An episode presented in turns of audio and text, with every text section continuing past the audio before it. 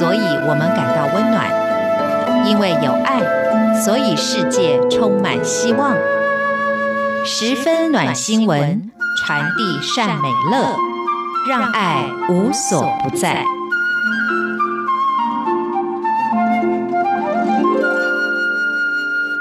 各位亲爱的听众朋友，您好，欢迎您再一次的收听《十分暖新闻》，我是李正淳，今天替崇光 Simon 代班。那我们要来跟大家分享的故事，是有台湾麻风病治疗之父称号的戴仁寿医师的故事。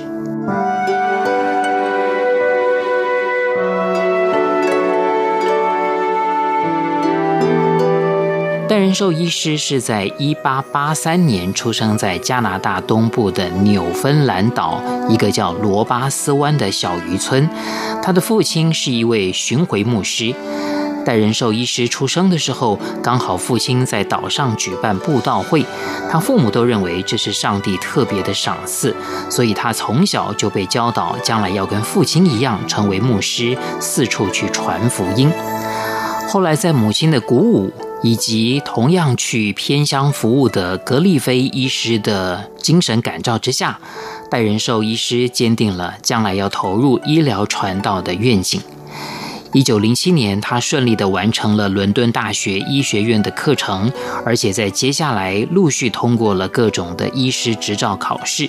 这些资历都说明，戴仁寿医师如果留在英国，会成为一位很有名望而且有成就的医疗工作者。但是他一直谨记自己的志向，跟他所许过的愿。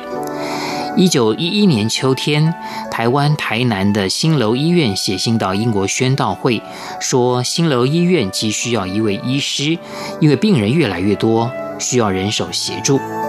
戴仁寿医师听到了这个消息之后，认为这是上帝给他的使命。他马上跟妻子分享，夫妻两个人都非常高兴，上帝垂听了他们的祈祷，所以他们赶紧提出了申请，希望能够到台湾的台南来做医疗服务工作。就这样，在一九一一年的年底，他们抵达了台湾。戴仁寿医师夫妇抵达台南之后，才发现这是跟伦敦完全不一样的世界。除了语言、文化、气候等差异之外，最让他们感到震撼的，莫过于妇女缠着小脚以及重男轻女的观念。他们甚至亲眼目睹有女婴被弃置街头，没有人理会。这样的社会跟环境，让他们简直无法想象。一九一二年初，戴医师开始在新楼医院看诊。当他第一次看见麻风病人的时候，那种震惊真的是非同小可。许多医院的助手告诉他，台湾人都认为麻风病是无法治愈的天谴，更是让他无法想象。因为在他的看法里，麻风病也是一般的病症，是可以治愈的。因此，他开始思考要怎么样帮助麻风病人得到最好的医治。一九一八年，也就是戴仁寿医师夫妇来台湾的第八年，因为夫人身体欠佳，所以他们申请返回英国。戴仁寿医师利用那段期间，继续进行他的博士后研究。一九一二年，位于台北双连地区的马街纪念医院落成开幕，但经过七年时间，就因为经费不足、药品短缺、医护人员欠缺等因素，而被迫暂停关闭。加拿大长老教会原本差派了一位医师、一位护理师来台湾重新开业，但是还没有开始，就因为水土不服、健康状况不佳，先后返回加拿大。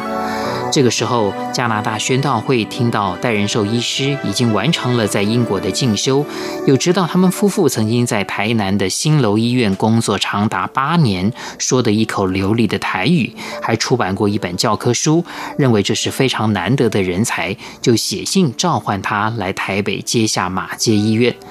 戴仁寿医师接到信之后，随即答应。这就是他所说的：上帝赏赐给他所有的才能，就是为了要去帮助贫困地区人们的需要。所以在一九二三年，他们从英国伦敦接受加拿大长老教会教士会的差派，再次由英国出发前来台湾。戴仁寿医师夫妇一直关心着台湾的麻风病，所以在前往台湾的途中，他们特地到印度访问麻风病专家梅尔博士，和他讨论治疗的方法。他得知梅尔博士是用大分子油作为治疗的药品，而且效果显著，就买了二十瓶带回台湾。他也去参访梅尔博士所设立的麻风疗养院，发现他给病人的环境是非常舒适的居家形态，让病人在疗养院当中也有可耕种的田地，生产蔬菜、水果、稻米等农作物，使病人可以自给自足。这对戴仁寿医师夫妇有很大的启示作用。一九二三年，戴仁寿医师回到台湾，台北的马街医院也重新开幕。他不但整理医院、更新设备，也招募新的护理人员，亲自训练他们成为最好的帮助者，就像他之前在新楼医院所做的一样。但更重要的就是，他也在台北马街医院接纳麻风病人看诊，因为他的医术跟对麻风病人的亲切关怀，消息很快传出，不到一年时间，病人从原本每个星期的三十名增加到每个星期的九十名。但也因为这样，引起了双连地区的居民担忧跟不安，因为当时台湾社会对麻风病的认知还停留在天谴的氛围当中，不但亲人远离，社会大众都想要远避，不敢接近。后来，为了让来马街医院看病的病患可以安心，戴仁寿医师买下了医院对面双联教会的旧礼拜堂，当作麻风病特别门诊区，还用砖墙围起来，以免社区民众干扰。直到一九二八年，就诊人数已经超过了五千三百人，而且还持续的增加。那么后来，让戴仁寿医师想到要建造一个收容所，让这些麻风病人居住，是因为有一天来了一个病患，对戴医师说：“可不可以在诊所里面隔一个小房间？因为他们原来的房子年久失修，因为他们有麻风病，所以没有人愿意来帮他们修理破漏的房子。”就是因为这段话，使戴仁寿医师想起在印度看见梅尔博士设立的麻风病人之家，有庭院、果园、菜园，让病人可以聚在一起生活跟工作。后来他们看了很多地方，终于在靠近淡水的巴黎，景色非常的漂亮，很适合麻风病人在这里安养，所以他们购买了土地作为疗养院，而且取名乐山园，这就是今天乐山疗养院的由来。但是当这个消息放出来之后，淡水跟巴黎的居民都强力反对，理由当然都是怕被传染，这让日本总督府相当不高兴。但是两地居民还是一再拒绝，淡水居民甚至说这样会吓跑观光客。最后是总督府坚持到底，保证绝对负起不让病患流出的责任，这才平息了两地居民的担忧。那么戴仁寿医师夫妇很清楚，设立麻风病疗养院主要用意是要让病人也可以过和一般人相同的健康生活，对自己的生命产生信心。所以他们特地聘请了一位牧师，跟院民一起生活，带他们每天过灵修的生活，也在院内组成乐团诗班。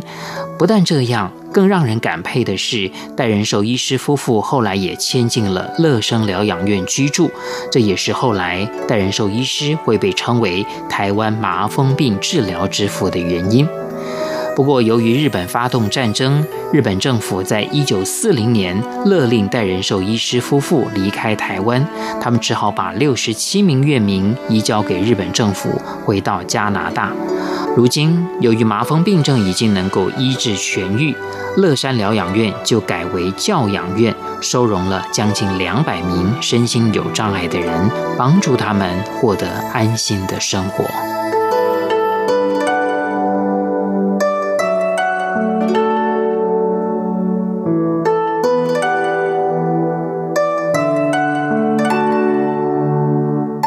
各位亲爱的听众朋友，我们今天所分享的是有台湾麻风病治疗之父称号的戴仁寿医师的故事。